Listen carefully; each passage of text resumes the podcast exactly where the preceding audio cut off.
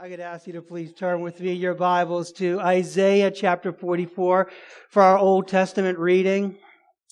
And we are going to be talking all about that exchange that takes place, all about idolatry. And we just need to see the, the, the futility in it, the foolishness in it, how silly it is. And yet this is exactly what people do each and every day. This is what we did before Christ. And sometimes even now we're tempted to do. But Isaiah paints a wonderful picture. I mean, it's a bleak picture, but it's a, a clear picture of this idolatry that takes place. So Isaiah chapter forty-four, beginning in verse nine. Actually, we're not going to just do nine and ten. We're going to read a little bit more than that. We're going to go nine to, to twenty. Hear the words of the Lord. All who fashion idols are nothing, and the things they delight in do not profit them. Their witnesses neither see nor know, that they may be put to shame. He who fashions a god or casts an idol that is profitable for nothing, behold, all his companions shall be put to shame, and the craftsmen are only human. Let them assemble, let them stand forth, let them be terrified. They shall be put to shame together. The ironsmith takes a cutting tool and works it over the coals. He fashions with his hammers and works it with a strong arm. He becomes hungry and his strength fails.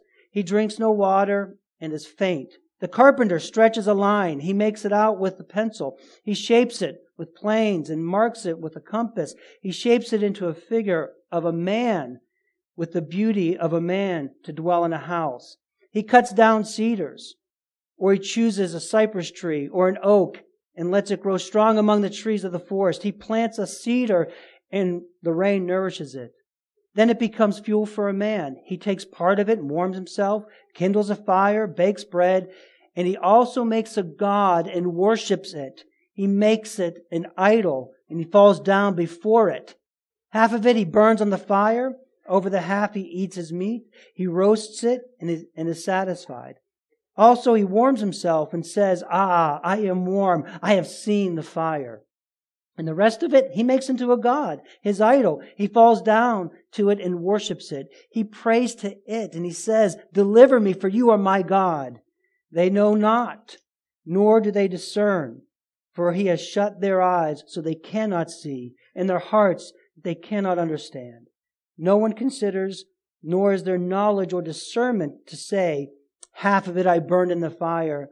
I also baked bread on its coals. I roasted meat and I have eaten, and I shall make the rest of it an abomination?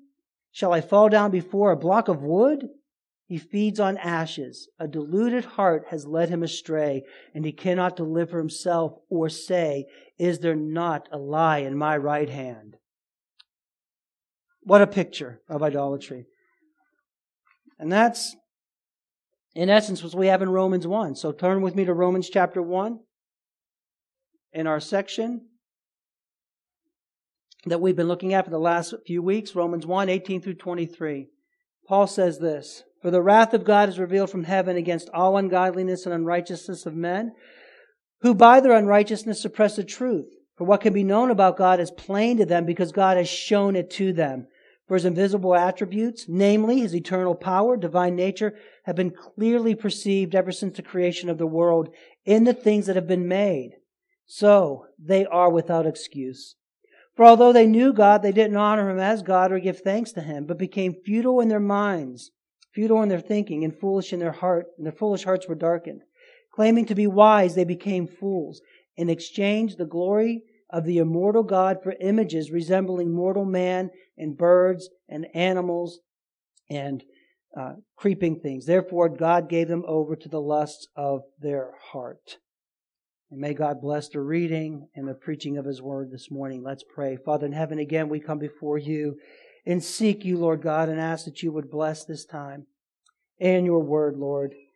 I pray that our hearts would be attentive to your precious word, that we would learn, that we would grow, that we would feel the conviction where we need to, Lord God, be encouraged where we ought to be encouraged, Lord God, continue to grow in our love for you, our hatred of sin, Lord God, and our willingness to continue to fight the good fight Christ has put before us. I pray this in Jesus' precious name. Amen and amen. This title simply called this the uh, Sinful Exchange. You know, in this section we've been talking about how we refuse to honor God. He's made it plain. You can go back and listen to the last few sermons. Um, we do not give Him thanks. We become futile in our thinking. That's our worldview. We talked a lot about that last week, how our worldview affects how we do things, how we perceive things, how we act, what we believe in, and so forth. Uh, our darkened hearts, believing ourselves to be wise, and then we talked about the foolishness that's all around us. We just see it very plainly. Today we're going to talk about the fact that we worship. All of us worship God. We worship something, not God. I'm not going to say that. We worship. We are inherently religious. All of us, right? We all worship something. It's just a matter of what or whom. And this is throughout history, the Old Testament, New Testament, ancient history, modern history. We are worshipers, right? It doesn't matter from crass to, to very, like falling down before a block of wood to very sophisticated forms of idolatry. We worship. We're made to worship. From primitive, it can be very primitive, to advanced worship. It doesn't matter. It doesn't matter where you go. You can go to the deepest parts, the deepest jungles of Africa or South America, and you will find people that worship. You can go to the most metropolitan area, and you will find people who worship, whether they're bowing down before a block of wood or worshiping at the altar of science and academia. That's kind of where we find ourselves today, isn't it? Right? It shows when we worship, it shows that we are image bearers of God. That is something we have in common. That's something that sets us apart from the rest of creation, from the animals. They don't gather and worship. We, we do. People worship and are accountable. It shows that we're image bearers. It also shows that we're accountable to God in our heart of hearts. That's what we've been talking about these past few weeks. We do know Him.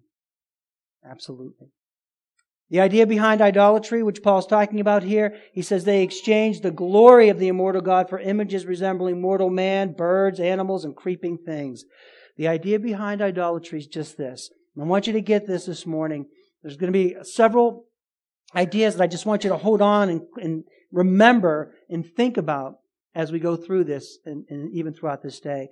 The first thing is this, is that the idea behind idolatry is that you, when you are exchanging God's truth for a lie, you are giving what rightly belongs to God to something or someone else. That's the heart of idolatry. What, what belongs to God, you are taking that and you're giving it to something or someone else. It's the most, on the most basic level, on the heart level.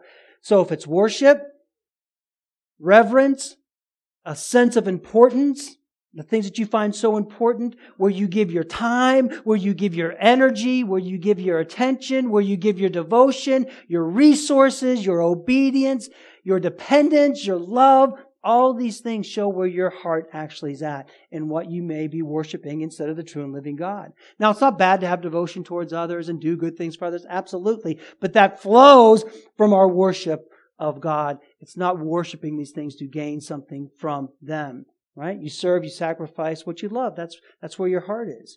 And here we have the, the sad, and I think it shows the sinfulness, the sinful exchange of God's glory for a lie. Right? The, the Creator for creation. And that word exchange, when he says they have exchanged the glory of the immortal God, to exchange just means it just means what it says. To exchange, it's it's to trade one thing for another. It's to make an exchange. It's to replace something, right? You take one thing and you replace it with another thing. And the idea behind this, this is where we're culpable. Like people say, oh, the poor people, they don't know better. They really don't know. Listen, they know. That's something you have to get. It's hard to understand that. How can they know? God made Himself known. That's what we've been talking about. People are not off the hook when it comes to knowing and acknowledging God. And that's what we need to understand.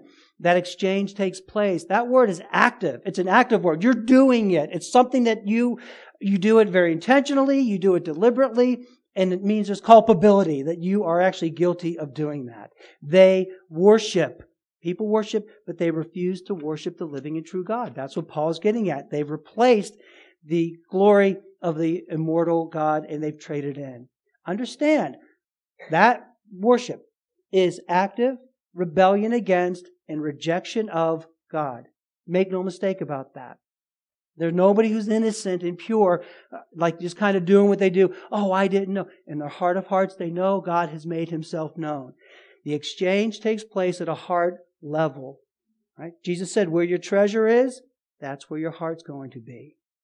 Now know this, that most, the, it doesn't matter, man, the most religious, the most spiritual person you know who's an unbeliever, right? They could be very religious, they could be very spiritual. The best person you know, the nicest person you know, the most helpful unbeliever doesn't want the true and living God. Let that sink in. Because we're a lot of nice people, and there are a lot of people that do a lot of really good things, but they don't want the Lord. They still reject Him. They've already made that exchange. They exchange the truth of God for a lie, as Paul says. How can you know? How can you know? Just be honest about God. You can know, you'll see that exchange when you're just honest about God to whoever you speak to, to any unbeliever. Again, the most religious, the most spiritual, the nicest, the kindest person. You know, sometimes they do better than actual Christians do, right? They're, they might be nicer in some ways in that way. But, you know, just be honest about God, and their reaction will tell you everything you need to know about the exchange that they've already made in their hearts. Right? People want gods of their own making. Get that down and understand that. We want gods of our own making. We don't want to serve the living and true God. So go ahead, explain to those people. All you have to do is explain the nature of God. Just be honest about God. Just tell them what the Bible teaches about the nature of God, about the attributes of God and who He is, about the sovereignty of God. Go ahead, tell them. Tell them about the commands of God. The demands that He has, God demands certain things. He not only commands. Tell them about their sinfulness. Tell them that He's the only way of salvation. And you're going to see that exchange expressed in rejection of you. And it speaks to the rejection of God. It just does. Sometimes it's very subtle. They might, like in Acts seventeen, they'll just kind of maybe walk away from you and, okay, maybe we'll talk later. Oh, maybe, maybe not. Other times it'll be very hostile towards you. How dare you say that? How can you say those things? That's the exchange that's already taken place because we want to worship our idols and not the living and true God. They exchanged the glory of God for the immortal God, for um, creeping things, for man, for idols. That's how you can know. Tell your religious friend. Go ahead. Tell your, your spiritual friend who's wonderful with the earth and maybe in New Age or another religion. You tell that person of the exclusivity of, exclusivity of salvation in Christ alone, and see what happens to that religious friend of yours. They're not going to be, you know, they're going to, you're going to become the presumptuous one. You're going to be narrow. Right? Hey, as long as you practice what you really believe in, then that's going to find a place with God. See, that's kind of that exchange. You've known that that exchange has already taken place. So you see this exchange every single day in our interactions with people all around us. You'll see that they've made that exchange. This is what Paul is talking about. Go to that nice friend of yours. Talk to that nice friend. And, and with all their good works, all the kindness, and they can be, and they may be very kind, but you have to tell that friend, for all your kindness, for all the good works that you do, how gentle your disposition is, that can't save you from hell apart from Christ. And then see how nice that friend continues to be to you. That exchange has already taken place, man. That ex- that's that's at the heart of that. That's, that's they've taken the living God and said, no, no, no, no, I don't want you. Here's the God that I want. And they construct that God. Tell the moral person, that moral person that you know in life, tell them one man and one woman for life, no sex before, no sex outside of marriage, and see how that moral person reacts to you. Oh, that's too much. Oh, that's too good. No, we don't go there. We, right? That exchange has taken place. They don't want the living truth, and it comes out in their everyday disposition and the choices they make. Idolatry is that exchange. That exchange, the glory of the immortal God for images resembling man, birds, and creeping things. This is it. Exchange is made. Listen, idolatry in the end, that exchange is all about the worshiper. True worship is all about God. And that's what we come to do. That, it's all about the Lord. That's why we worship Him. Our worship, devotion, sacrifice to obtain something, to receive what you perceive will bring happiness, joy, peace, and contentment. That's what idolatry is. You trade that in.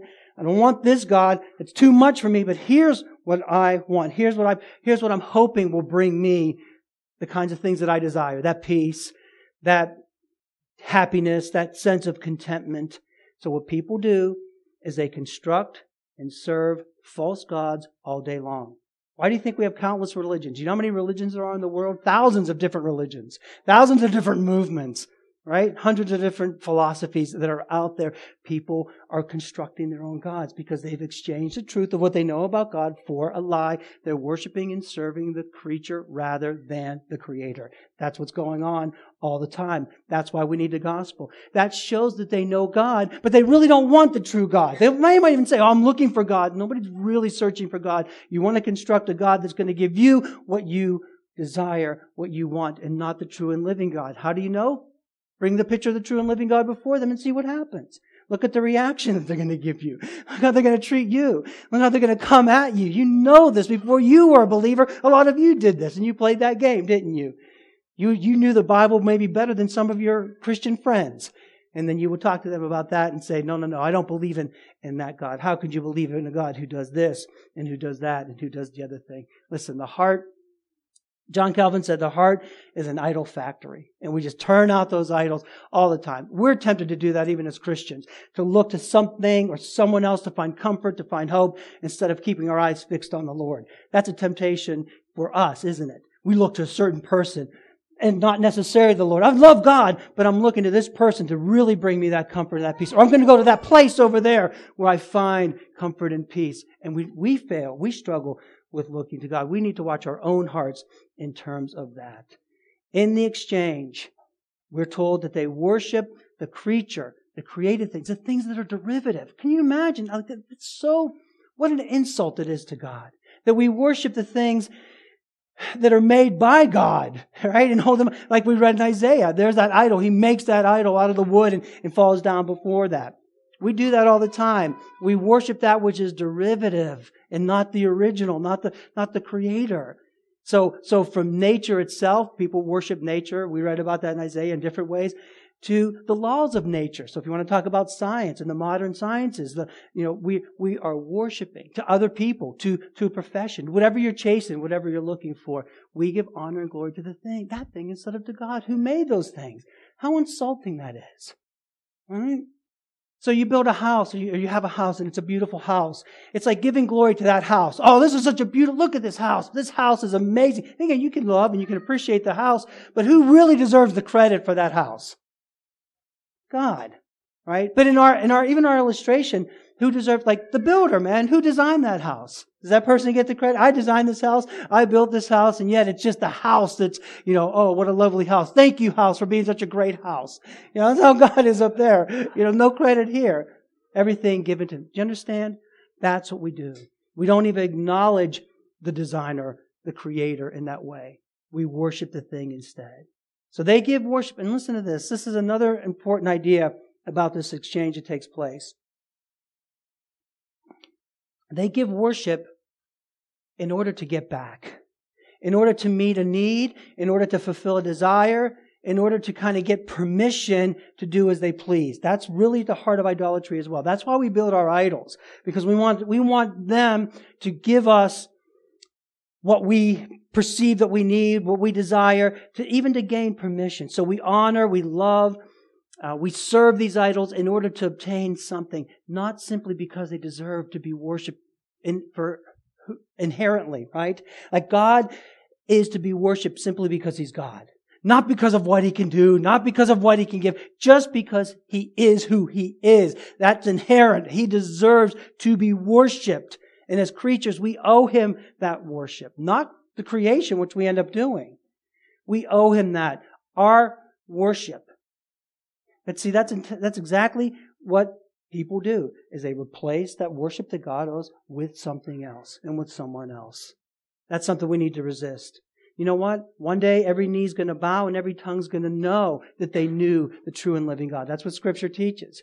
Just go even through Scripture. Anytime God reveals Himself to somebody, whether it's in the Old Testament or New Testament, what's the reaction? They know Him and they instinctively bow down and they instinctively worship Him because they know.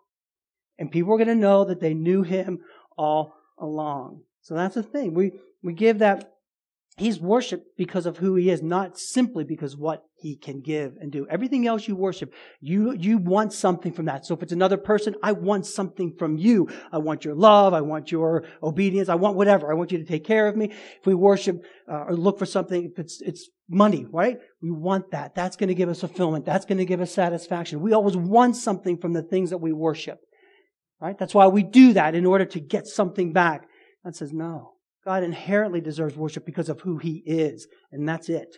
What we get from him is just gravy. That's just the extra. That's just his love poured out to us, but he deserves our worship. But every false system, every false religion, every false philosophy is being worshipped in order for you to get something back from that. Again, we love to construct it in ways uh, that uniquely meet our desires as well. So from the Old Testament to the New Testament, ancient history to modern day, this exchange has taken place. This exchange is taking place now. We can see it very plainly. This is the truth of Scripture. Idols in the place of God. Worship to meet needs, fulfill desires, give permission, as it were, to justify our sins. That stands in stark contrast to Scripture. Stark contrast to His holiness. Antithetical to His righteousness. And yet that's what we do all the time. There are several ways in which we do this, which we take our idols, which we fashion them, so we kind of get from them what we want, or what we think we want, and what we think we need, instead of worshiping the true and living God. That's why he says they exchange, you make that trade. We don't want you, God. Maybe parts of what you can offer, but we don't want you. Here's what we really, really want. And we see this throughout the Old Testament time, New Testament time, up to the present day. And there are several, we can consider several illustrations. I'm just going to give you two this morning. There are others that we could do where we take these idols and we construct them so we don't have to honor and worship the true and living God, and we can kind of have justification for doing the things that we want to do in our own lives, or what we think we need. And we see this um, in, in several ways. Just two this way.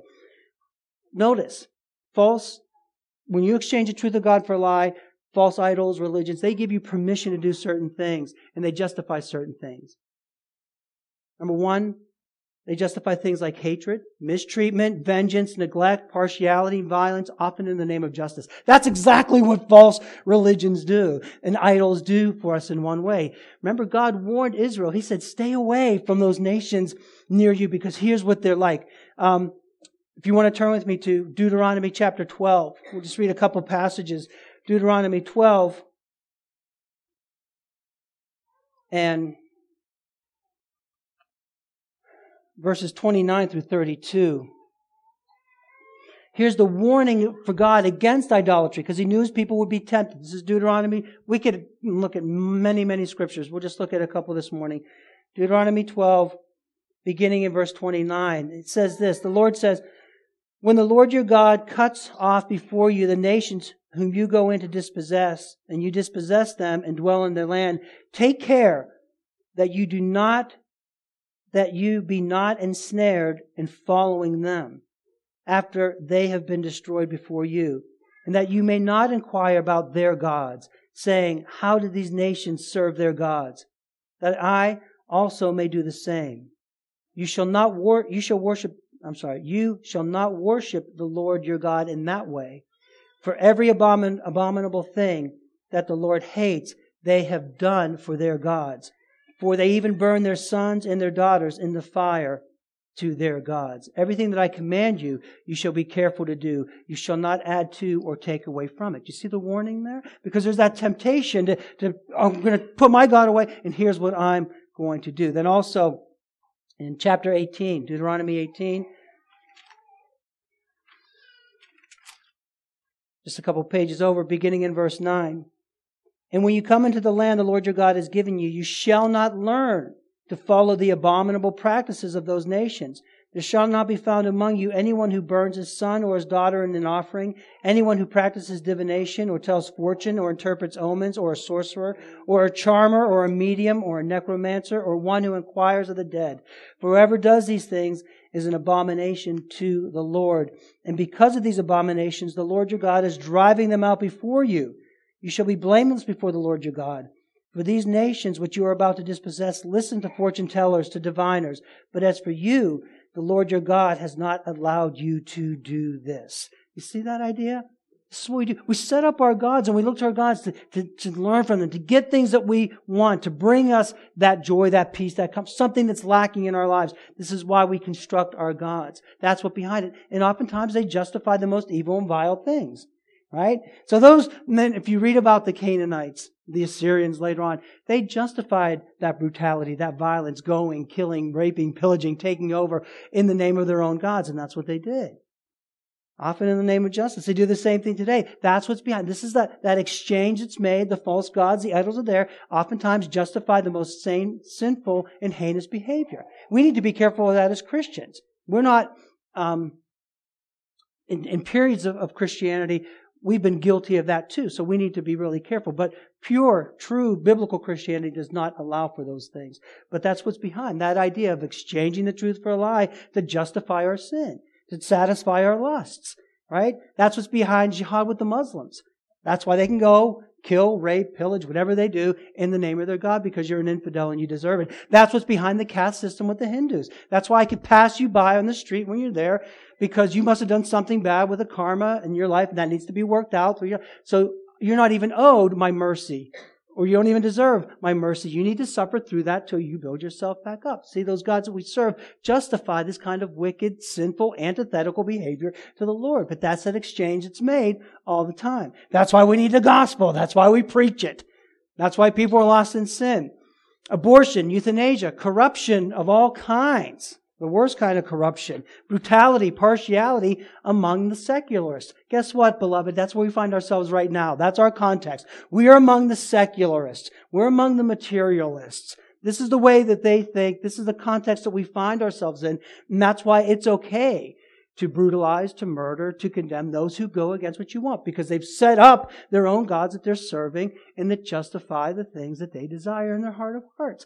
And it's always antithetical towards God. So the more you bring God into the picture, the more they're going to love you, the more they're going to accept you, the more they're going to bring you in. No. The more they're going to hate you, the more they're going to despise you, the more they want to get rid of you. That's it, because they've made the exchange, the truth for a lie. And when you bring that light of truth, that's right. And that's where we find ourselves right now. This is exactly. This is why that we're living in such a brutal, wicked society with no bounds in any way, right? They're justifying all kinds of wickedness in the name of their gods, in the name of their religion. And if you stand up against that with the truth, then you're the one who is the intolerant one who needs to be punished.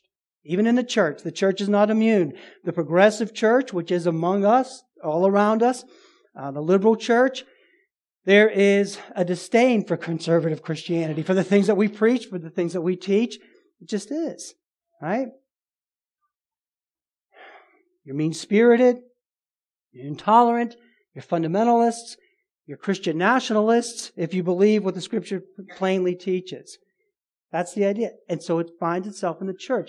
So even in the church, we can construct false gods out of the true God and serve that God just of love, just of mercy, just of acceptance, just of affirmation.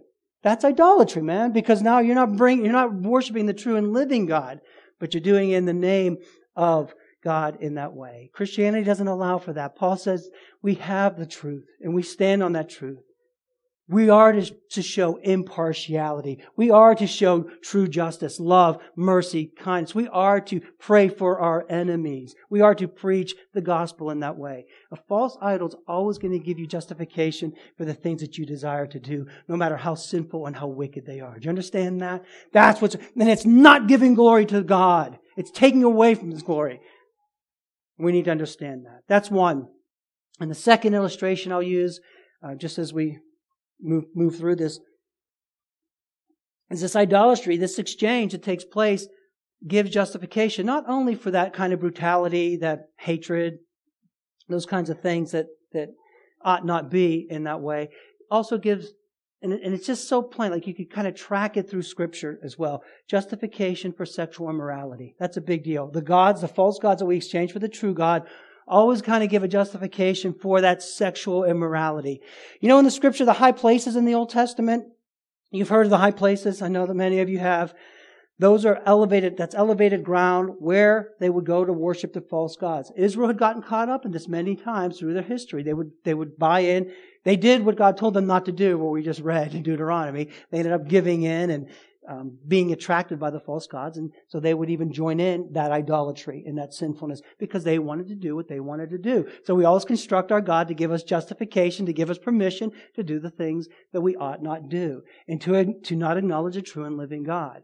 So that's that's why we serve those idols. So the high places in Scripture was just elevated ground, man. And much of what went on there, there was all kinds of worship that went on, false worship that went on. But they also had fertility deities. And in those high places, you would have, this is really gross, the high priests and the, and the temple prostitutes would have sexual intercourse on these high places so the gods could look down and see them and watch them and give them glory to them. It was a way that they worship God. See, the justification that we have, when you exchange the truth of God for a wicked lie, you could justify anything. And that's exactly what Paul's saying here in Romans one. You've exchanged the glory of God. You've worshipped and served the creature rather than the Creator. The Greeks, the Romans, when, when Christianity was coming in, they had the multiple deities and gods, so many of them, hundreds of them, maybe even thousands of them, were gods connected to fertility and, de- and, and you know, sexuality in that way. Aphrodite, beauty, love, pleasure, sexuality, Artemis, Aphra, Bacchus. Did you ever hear of Bacchanal if you're a little bit older? That's a Bacchanal. That's that's that god, a, a, a sex god, a fertility god. Venus, permission to practice uninhibited sex. That's what these were. And it's grotesque. I had a couple of slides. We don't have them this morning, but you could see some of these gods and just how grotesque they are. But they're the ones that give that kind of permission. You exchange a truth for a lie, it makes it okay to do these kinds of things. Today, among the secular, secularists, where we live, where we are in our context, you think it's much different than it was back then? No, it's not. That exchange continues. This is why we need the gospel. This is why we preach it. This is why our hope is in the Lord Jesus Christ, because of these very things. The seculars today, the naturalism, the exchange for God for man, right? That that idol that we, we put in that place is nature and science. What's the result of that? We have permission to do whatever we want, don't we? From our false gods. We live in an extremely sexualized, sex-saturated, sex-obsessed, sexually driven society, don't we? We just do. It's everywhere. You can't, the dress, the commercials, the movies, the music, the shows, it doesn't matter. The, the casual conversations, the double entendres, everywhere, everywhere, everywhere we go. We might not have high places today, but we do have the internet, right?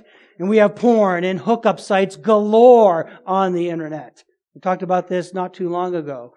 Every, uh, we live in such a permissive culture where almost every perversion is not only tolerated, but it's celebrated. What's the difference now that's going on now that wasn't going on back then? And we look back and say, well, how can those people do that? How can those people burn their kids in the fire when we're aborting thousands of kids a day? How can those people live like that in that gross, perverted way when we're doing the very same things today? Because we've exchanged the truth of God for a lie. And when you build your idols, when you construct your idols, you can justify any kind of behavior with that's the way it is. So for the naturalist, hey, this is natural for us. We're sexual beings, so we could do whatever we want. Don't tell, we're not going to be constrained by your fuddy-duddy, stiff, stifling religion. We're free to express ourselves. We're free to do what we want. The exchange has taken place. So they're going to worship and serve their idols that say it's okay, instead of the true and living God that says, no, no, no, no, here's the context for that.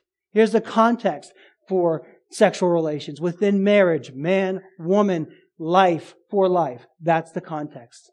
That's the love. That's where the beauty lies. That's where it's at. But we don't want that.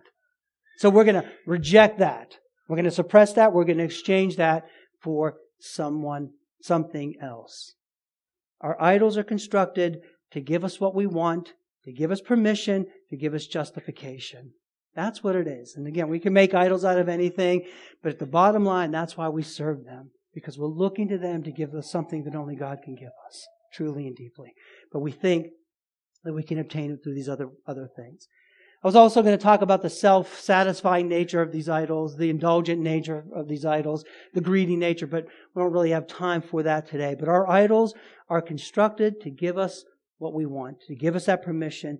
And when you tell them that, when you tell them that's not what God intends, that's not what God desires, that's what God forbids, that's what God despises you, they're not going to love you. Right? They're not even going to like you very much, because now you're messing with their gods. Now you're you're intruding in that place in their heart. That's where their heart is. That's where their devotion is. That's where their hope is. If I can only have more of this, if I can only do more of that, then I'll find satisfaction, hope, and happiness. Our job is to say no. It's only in Jesus Christ alone. Those idols that you serve are empty. They can't give you what God gives you. Amen? Only God can give you that hope and that peace. But when you tell them that, that's the hard thing. But that's the day we find, that's the time we find ourselves in right now. Even within the church. Again, the progressives, the liberals in the church, you'll find that the loving thing, the Christian thing, is to express deep, deep understanding. And not just understanding, not just empathy, not just toleration, but affirmation. Affirmation, especially towards same sex, especially towards um, trans. So go in many churches, drive by many churches today that have that have exchanged the truth of God for a lie, that worship and serve the crea- creature rather than the Creator, and you'll see it. The churches with the flags, the churches that say everyone is welcome here, that's code for that we're not going to even present the gospel to you. Of course everyone's welcome here. Everybody's welcome here, right? You're going to hear the word preached, but you're welcome here. What those churches do when you say everyone is welcome here, that's code to say you're welcome here, we're cool with you, we're not even going to try to intrude on your worldview, on that exchange that you've made, we're going to affirm you in that life, right? In the churches today. Again, that's an, that's idolatry. That's another God that they're serving in the name of the true and living God. Coming to another church that stands on the Bible, well, you have nothing but harsh things to say. Right? Your perspective, you're, you're unloving, you're uncaring, which isn't true when you just bring out God's design and God, God's intention for this thing. So we build these idols. You can make an idol out of the true and living God by, by stripping Him of His attributes, of His nature. So you have thousands and thousands of people that go to church, hear about God, they're kind of around God, but their lives do not reflect that. And they think it's okay to do certain things. They think it's okay to, to go out and party and have a great time, just as long as you're in church on Sunday. You can go and live the kind of life that you want to live, just as long as you're in church on Sunday. That's another God that they're serving. You understand? Not the true and living. They've made that exchange. And people know this. They know the true and living God. Worship, I want you to hear this, worship is not done in order to receive, necessarily. It's not done in order. We don't worship just to receive from God. You know, oh, I hope, you know, Lord, give me this because I'm doing this for you. Worship is not to receive, but it's to give. We give our worship to the Lord. When you come before Him, you give Him yourself. You give Him honor. You give Him reverence. You give Him glory. You give Him the obedience that He deserves because of who He is. That's it. So when we come to worship Him, you give yourself. Right? So many people are going to church today to get, get, get. And there's not, there is getting, to be sure. But our idea, the idea is that we give worship without expecting anything in return, because He deserves it, because of who He is. That's it. So you give your heart, you give your soul, you come, you sing, you read, you listen, you pray to our God because He deserves it in and of Himself, because of who He is. We worship simply because of who He is. And yes, as we worship Him, He's able to give you that which no idol can ever give you. And if you're a Christian this morning, you know that. He's able to give you true salvation. Not the false salvation that these idols promise, the freedom that you could have to do this, to do that. That's a trap. Talk to anybody who's trapped in addiction. Talk to anybody who's trapped with porn. Talk to anybody who's trapped in some sin where freedom was promised. They've made that exchange. And you'll see that it becomes a cruel master. It doesn't liberate. It doesn't save you from anything. He alone gives true salvation. He alone gives true fulfillment. Talk to the richest person you know that's been chasing money all their lives, has everything they want, and see how wonderfully happy and content they really are. Oh, they can get anything they want, but in their heart of hearts, they're scared. So many. Not all. I mean, some people are still under the delusion that, you know, money is everything and they can, you know, just enjoy life. They see it. What's it, Brett Favre, after he won the Super Bowl in that time? What did he say? Now what? No, Tom Brady. Now what? Now what do I do? You know, you've reached the pinnacle and there's still that emptiness. Talk to those people that have made it in business and movies and whatever. And so many of them will say, okay, I made it, but I'm still empty. It's not what I thought it would be. I could do what I want, but it's still... And then oftentimes it becomes more of a trap. You end up serving that idol, right? Not it serving you, not giving you fulfillment, but you end up serving that. Again, talk to many, many people who were maybe poor, and then they're very, very wealthy. They're as tight as can be. They're not going to give anything because they don't want to lose anything, right? I know where I came from, and I don't ever want to go back there, right? So, you know, you think, oh, if I had money, I would do this, I would do that. If I won that lottery the other night, we would pay all your bills. We would. Would you really? After you get that money? Well, maybe not, you know, I don't know. Do you really need that much? That's what we're like. That's a tendency. You think these idols are going to save you. You think they're going to free you. They trap you. They ensnare you. They, you're serving Satan in that way. That's all in the end, because that's really where they come from. You won't know true fulfillment. You won't be truly satisfied. As a Christian, you should be truly satisfied no matter what. Paul said, whether I have a lot, I'm satisfied. I know how to get along with a little. I can do all things through Christ who strengthens me. When you're serving an idol, once that satisfaction's gone, once you get to that place where I've seen people that have been addicted to porn and to sexual sin in that way, they're a mess, and they're just like, it's, there's really nothing there in their lives, and they're just, they're, they're ruined by it, right? There's no satisfaction there. It's, it's a trap. It's, it's just something that, you know, that, that ensnares them in that way. There's no abiding joy. Our joy's in Jesus Christ. It's not in the world. It's not in the idols. It's not what the world can give us. It doesn't matter if they take everything from us. You can't take that joy away because we have it in Christ. His joy's abiding. You know, you know people that are dep- depending on things going so well in their lives. Without that, well, where now my joy's gone, because you've constructed an idol. You've exchanged the truth for a lie. You've worshipped and served the creature rather than the Creator, who is blessed forever. Amen. You will not have lasting peace. What could take your peace away? What's the worst thing they could ever do to you for following Christ? They can kill you. Okay. Now you're in heaven with Christ. What's better than that? For me to live as Christ, to die as gain. When it comes down to it, that's our perspective. That's our worldview.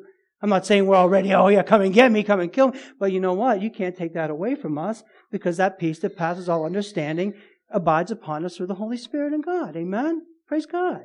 Doesn't mean we don't feel hurt and pain and difficulty. Of course we do. But we have that peace. If you're looking for anything else or anyone else to give you peace, you're going to be sorely disappointed. Only Christ can give you that. Your false idols can't do that. Satan wants you to worship his false idols.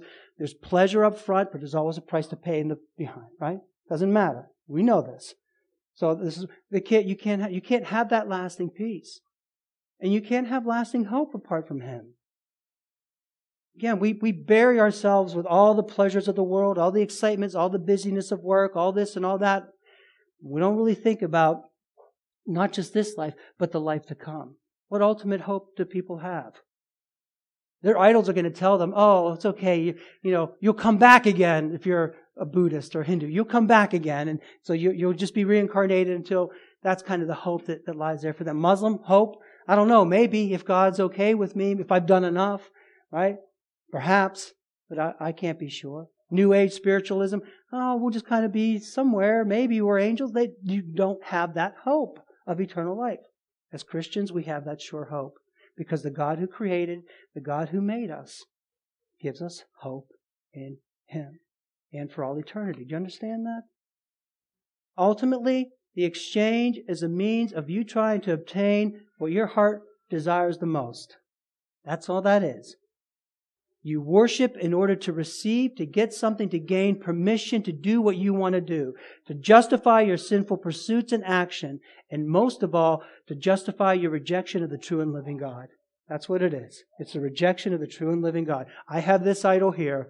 I don't need Him over there. I got my work. I got my life. I got my girl. I got my guy. I got whatever I have. I have my house. I have my boat. Right? You're trading in. You're exchanging the truth. I have my way. I have my path. I have my religion.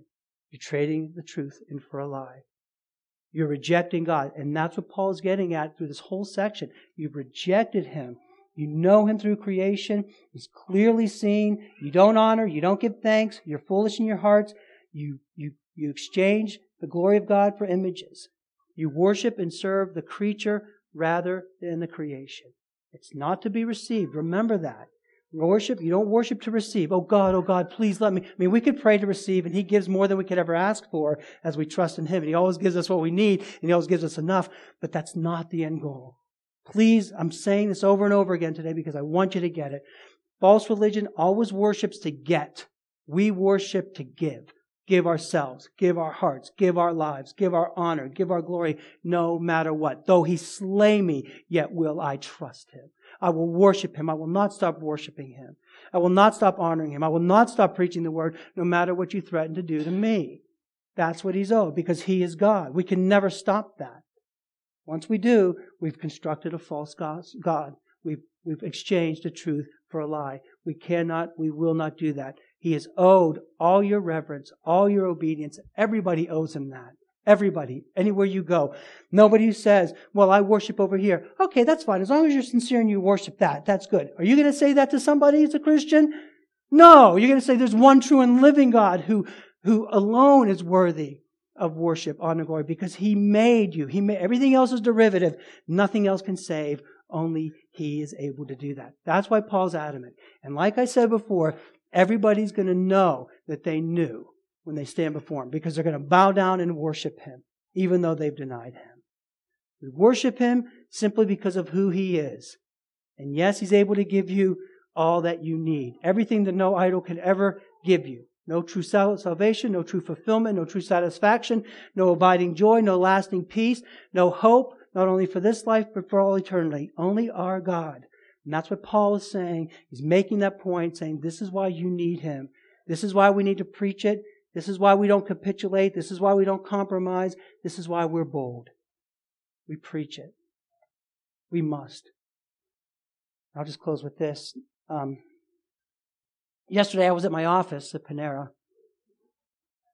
down at Southland, and I was leaving, and there was an older man. He had a speaker. He just impressed me so much. He's just this older guy, long beard. I saw his car. It was all filled with bumper stickers about, you know, Jesus coming. And he was preaching. And he was just preaching. And he was just saying, I mean, you would think he's a kook. And that's like the first thought that went in my mind, like, this guy's a kook. No, he's not a kook. He's preaching the gospel that people need to hear. And he was saying, you think you're going to go to heaven when you die? You will not. You're under judgment unless you repent and believe on the Lord Jesus Christ. You think you're... He was, he was just preaching. I listened to him for like five minutes. And in that five minutes that I was listening to him, people were going by and shouting profanities at him and saying things that ought not to be said. And one of the things he said, you know, you looking at porn, do you think that that's going to bring satisfaction? And one guy said, I'm sure you look at porn too, you know, getting on. Just, he just kept preaching. He just kept, and the more I saw that, I, I went from, this guy's, in my first thought, you know, this guy's crazy. He's a good, no. He's a servant of God who's preaching the gospel of Christ, tre- preaching the true God, and confronting those idols that man constructs, and, and shaking up their world in that way. And I drove by, and when I went by, I gave him a thumbs up. And he acknowledged, he gave me a little smile, but I was, I was impressed, duly impressed by his boldness to do what ought to be done.